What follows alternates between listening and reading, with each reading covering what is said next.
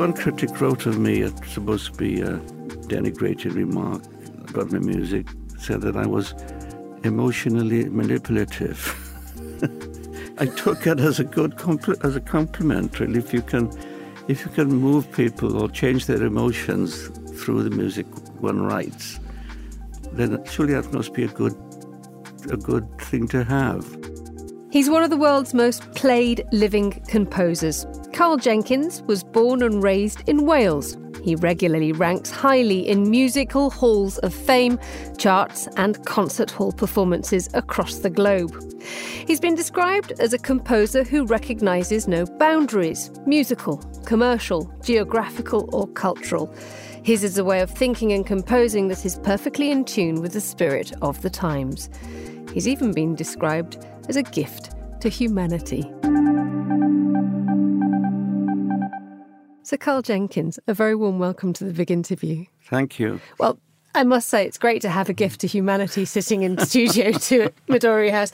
How do you feel when people sort of attribute those kinds of monikers to you? I don't. Um, it's very gratifying and, and humbling very often, but I don't take it with any great degree of seriousness in the sense that is uh, my heroes, musical heroes, as we to talk about music, were far greater than I would ever be or aim to be.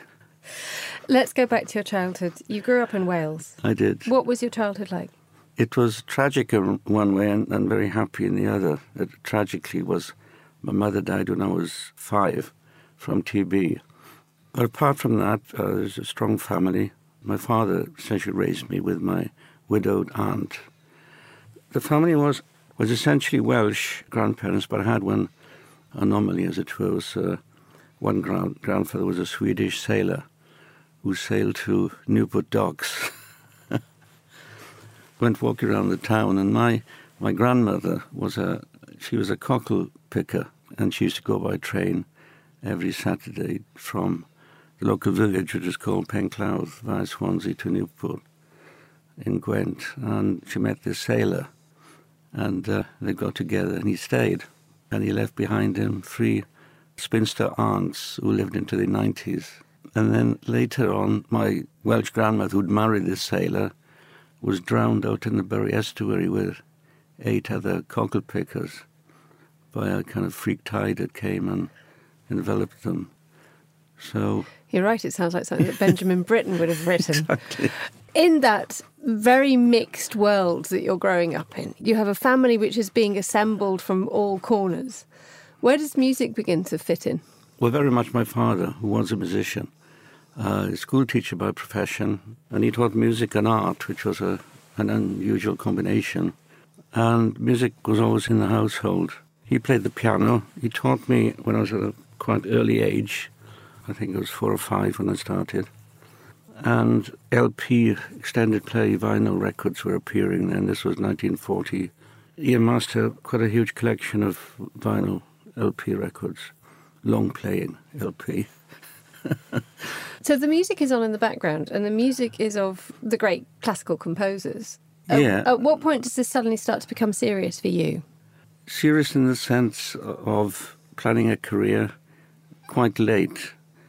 But I didn't find a true instrument until I started playing the recorder in the junior school I was I attended, and that was I was better on that than I was on the piano.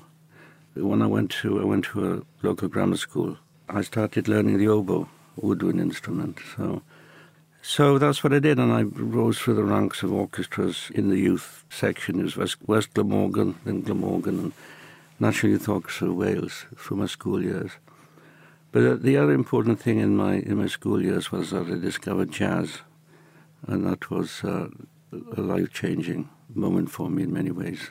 One was expected as a student. Uh, this was when I got to university. Really, I went to Cardiff University to read music.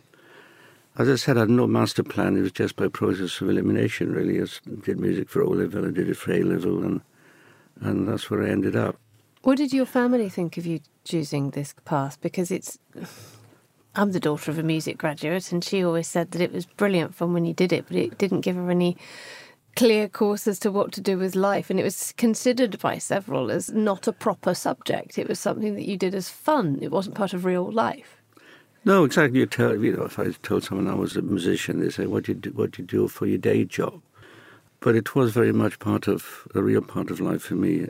Obviously, as as I moved moved on, but that's true of like all creative subjects, I guess. Whether it's whether you're writing or whether it's art, it's not taken seriously by certain people. What happens next? Well, 1963 to 66 was kind of a pivotal change in my life. 63 was when I, I graduated from Cardiff with a Bachelor of Music degree. During the summer, well, first of all, I applied to come up to the Royal Academy of Music here in, in London, uh, which I, I did an audition and got a place. So I came to the Royal Academy in September. And shortly after that, in October, was the, um, the Aberfan disaster in Wales, where 100 school children were flattened by a coal tip that slid over the school. On the site of the landslide, the task of rescue operated with speed. It looked impossible. It looked hopeless. But these men are miners. Their children were buried in that mud. Mud almost filled the classrooms. With shovels, if necessary, with bare hands, they pitted themselves against the uncounted tons of slimy filth, the waste product of coal mining. Perhaps their little sons and daughters might still be alive. The school lay in the direct path of the disintegrating man-made mountain. Which was a major moment in a lot of people's, well, not just in Wales, but everywhere. Huge tragedy. But I was in London. I got in touch with one of these musicians, and then I played with his band. That was Graham Collier, who was a bass player and a composer. So my one year in postgraduate here at the academy, I was doing quite a lot of moonlighting as a jazz musician, as well as doing what I had to do there. So that was my first break, really. It's a long way as a, a, sort of a jazz rock musician in London in the 1960s from the man who I'm looking at today, who is you know, one of the most world most popular composers. A jump must occur. When does the jump happen? the jump was was fortuitous, as everything has been. A series of lucky accidents, and I term myself a musical tourist. But that there was no master plan. So, from being a jazz musician, I played at Ronnie Scott's club with various bands. Then we formed a band called Nucleus. It was the beginning of what they called, and still do, I guess, jazz fusion, where jazz, instead of adopting the swing rhythm of swing music, started playing all the rock rhythms.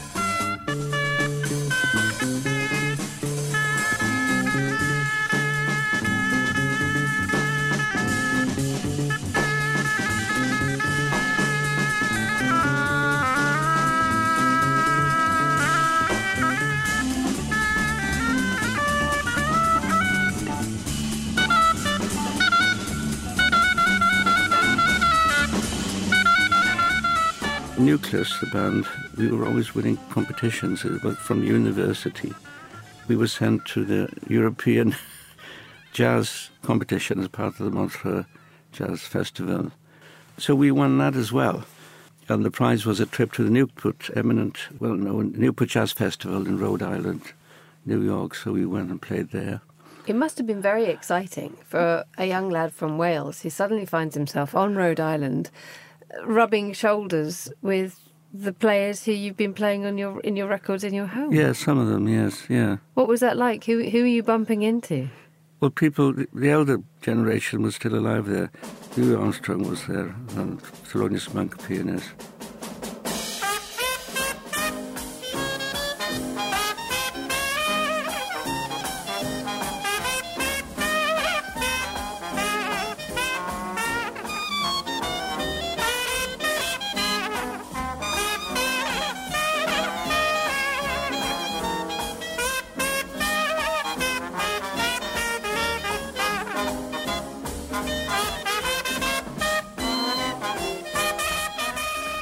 That was great, and eventually I moved on to Soft Machine.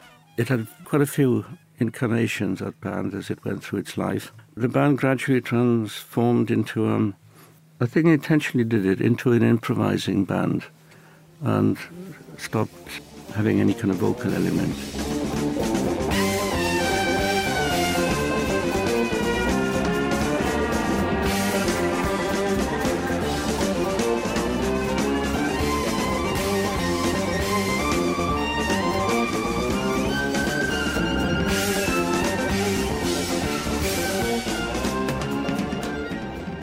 It was multifaceted. It was a jazz fusion improvisation band, improvisatory band that also did things like pattern pieces.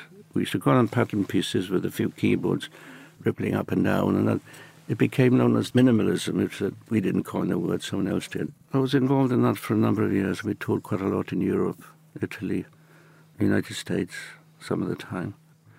One thing that we'd love to talk to you about is the, the commercial nature of a lot of your composition. What's it like writing commercially when you have a visually stunning set of pictures filmed that you have to write to. And you also will have a commercial client who will come back and say, rewrite this, rewrite that. We don't like this, we don't like that. What's that like for someone who says he writes for himself? Irritating. But the, the one who came back was usually the, it was usually the creative team who put the ad together from the advertising agency. The, client wouldn't have seen it little further down the road. No, but it was irritating. But I learnt a lot in that because a lot of movie directors are working, uh, following the, the still photographers, people like Alan Parker and Scott Brothers and Hugh Hudson, who started doing movies, I mean commercial movies. And because I was quite, uh, my skill set was quite wide then, covering classical and jazz or rock or whatever. So it was very interesting. One could do we'd be doing a symphony orchestra one day, and then a, we did a thing with Jack Bruce the next day of Cream, you know, guitar based drums and a revamp of his I Feel Free. So we did that and anything in between. And I learned a huge amount about ethnic instruments, and London being what it is, there's someone here who can play, there's someone who can play anything here in London. Usually be found through musician union channels or whatever. So I learned a lot about, you know, what is called ethnic music, meaning the indigenous music of various cultures somewhere along this path, I was asked to write a commercial for Delta Airlines.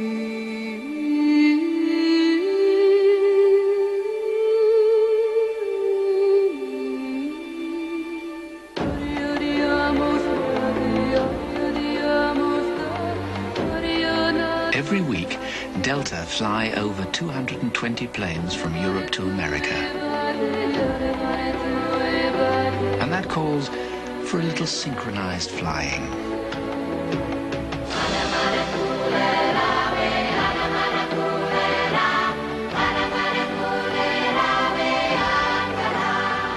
It's an incredibly strongly layered piece of music, and there's so much going on in there. So, could you try and unpick a few little bits of it for us? Well, it is done essentially with two singers, two girls, ladies, women one was the lead singer was Miriam Stockley, who was a South African, white South African, which is kind of relevant musically. And then there was another singer, Mary Carewe. She was classically trained and did a lot of different styles. So those voices were layered up, over tracking themselves, multi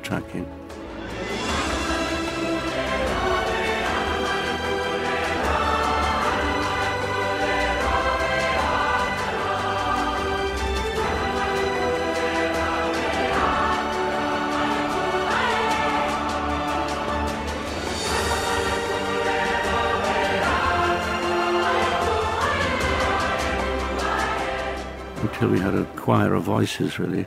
It was a surprise, in a way. Not how good it was, but if I may say that, but how, what commercial success, how people, how it people then and it had a kind of global appeal.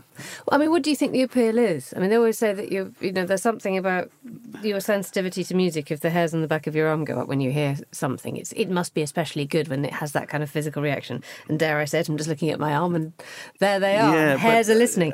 What is it? Do you think about that piece of music, which is not just like making that emotional connection with the immediate audience, making everybody want to go and get on a Delta Airlines aircraft. But a good few decades on, it's still making you think, yes, that is still very beautiful and very modern. Yeah. Well, I find it impossible to quantify, really, especially as a composer. But it's not something you can replicate easily. Throw a switch and dish it out, you know. Do you ever get that feeling, though, when you've written something and you think, oh, hello, I think we've got something here? Yeah, but I never thought that about that. And there's another piece of mine, Benedictus from the Armed Man, which is hugely popular.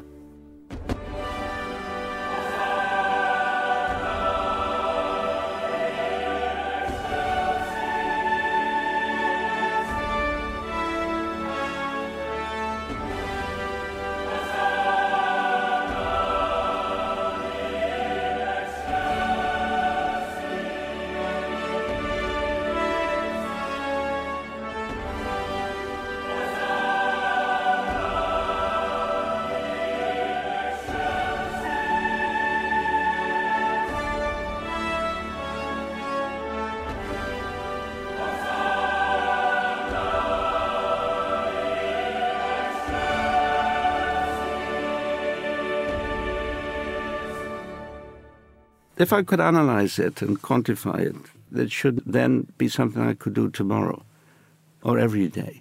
But it isn't quite like that, you know. You have a theme, it, it develops. I never think anything I write is wonderful. I don't write something and say that, oh, great. But once it passes my own test, that's okay for me. You know, I think that's quite good. What's the Karl Jenkins test? well, that's intuitive. It's intuitive. You know, it's just what I and where does the melody come from? Can it just does it just where do you do you sort of explain a little bit about your kind of like your well, writing techniques? You write every day, don't you? you yeah, you most days. I don't walk through the woods and wait for the kind of muse to hit and all that. I don't. It never works like that because I have to work steadily. Not not every day, but sometimes it's every day. Yes, if it's a big project on. I usually do it by doodling on the piano until I hit on a something I like and then develop it and kind of uh, expand it or change it, but all that's based on intuition. But having said that, that's intuition based on whatever training I had when I was younger, studying harmony, counterpoint, fugue, all the tenets of classical music and composition. I mean, in the West, we all use the same, whatever the genre is, we all use the same 12 notes. Well, globally, really, apart, I say in the West, because there are some quarter tones used in some cultures, notes between notes. I mean, it's amazing how inexhaustive it is, what appears, really. It's, never dried up yet. So it's really hard to explain, other than my method. I used to write pen and paper. Until Adiemus, actually, that's when it suddenly changed, between that and the Armed Man. And that's when it changed, because I became, forcibly in a way, to become computer literate, only by having to, wanting to use this Sibelius music program, which meant I could play on the keyboard and the notes would come up on a screen on the stave and I could allocate them accordingly and just use it like a large sheet of paper. And you could do all the things you can do, which you couldn't do with pen and paper, which is cut and paste and transpose. And it was kind of revelatory, really. It changed the way I composed. How do you think that the music that you write has changed the way that people approach music, insofar as when the classical radio stations were emerging 20 years ago, and there was a really formal nature to the way that you listened to music. You went and sat yeah. quietly, obediently, motionlessly absorbing something that you think you should be listening to. And then suddenly our radio stations start to say, well, we can mix a little bit of Karl Jenkins with some Rachmaninoff and some Mozart. And it's all the same. It's all just music. That must fill you with joy. Yes, but it isn't. There's still a bit of, you know, anti feeling to what I do by a lot of people. What do you mean? Snobbish attitude. Because it's accessible, it can't be good. it could be good if it's accessible, if it was written centuries ago, but not nowadays. It's changed a lot. I agree with you. I agree with you but you still get that feeling, you know. I've never had anything played at the proms, for example. How does that make you feel? That you know the doors are still being closed to you. One critic wrote of me, it's supposed to be a denigrating remark about my music, said that I was emotionally manipulative. and I took it, and? uh, yeah, I took it as a good compli- as a compliment. Really, if you can if you can move people or change their emotions through the music one writes, then surely that must be a good a good thing to have. And it, we're in a time, we're in times of the world at the moment where arguably music is one of those little handles that you can grab onto to try and make sense of it all. I mean, Yeah. a lot of stuff of what you write is about peace and Yeah, bringing people together, and, and it's, it has a very hopeful nature to it. Why, why do you do that? Why do I do it? Yeah, to try and get us out of the mess. No, I was drawn to it because after after uh, the success of Adiemus, the next piece I was asked to write commission was The Armed Man, which was uh, it was commissioned by the Royal Armouries who run the Tower of London and uh, Music Charitable Trust, and they wanted a piece of music. This was would be about 1998, 99, a piece of music that looked forward to a new millennium without war and peace and the rest of it. So that was my kind of big work at the time.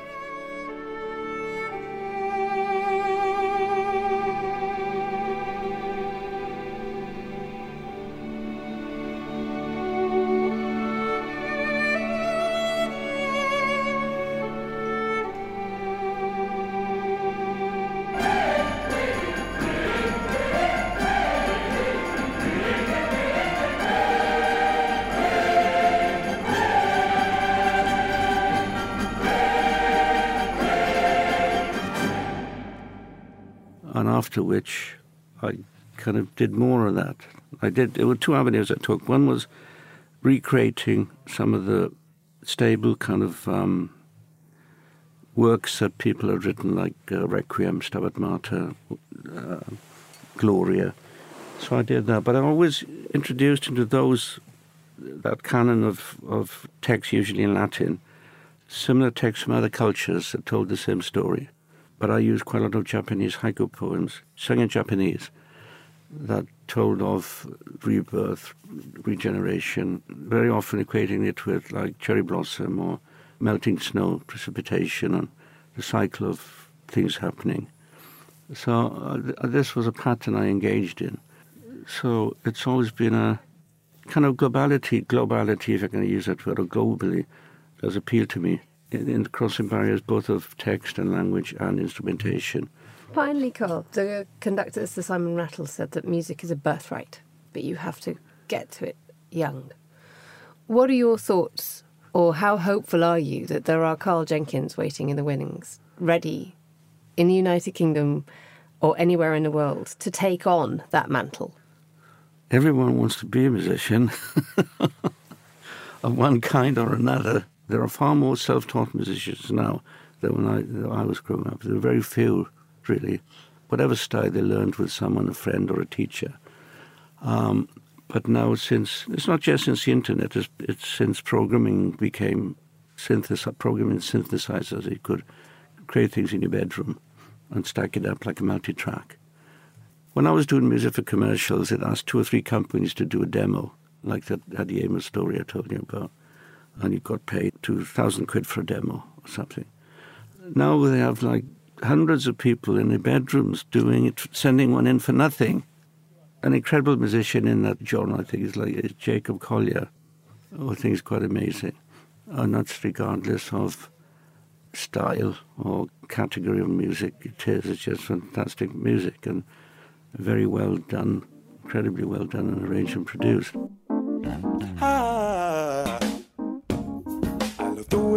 I feel when you put your arms over me. There must be something I could say to make you stay. Oh, hi. Hello. I love the way that you get in the groove when you walk with me. Only me.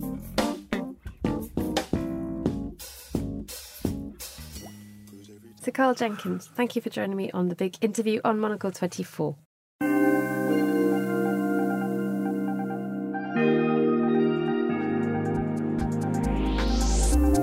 That's it for today's edition. Many thanks to our producer Emma Searle, our editor Jack Dewars, and our researcher Sophie Monaghan Coombs. From me, Emma Nelson, thanks very much for listening. Until the next time, goodbye.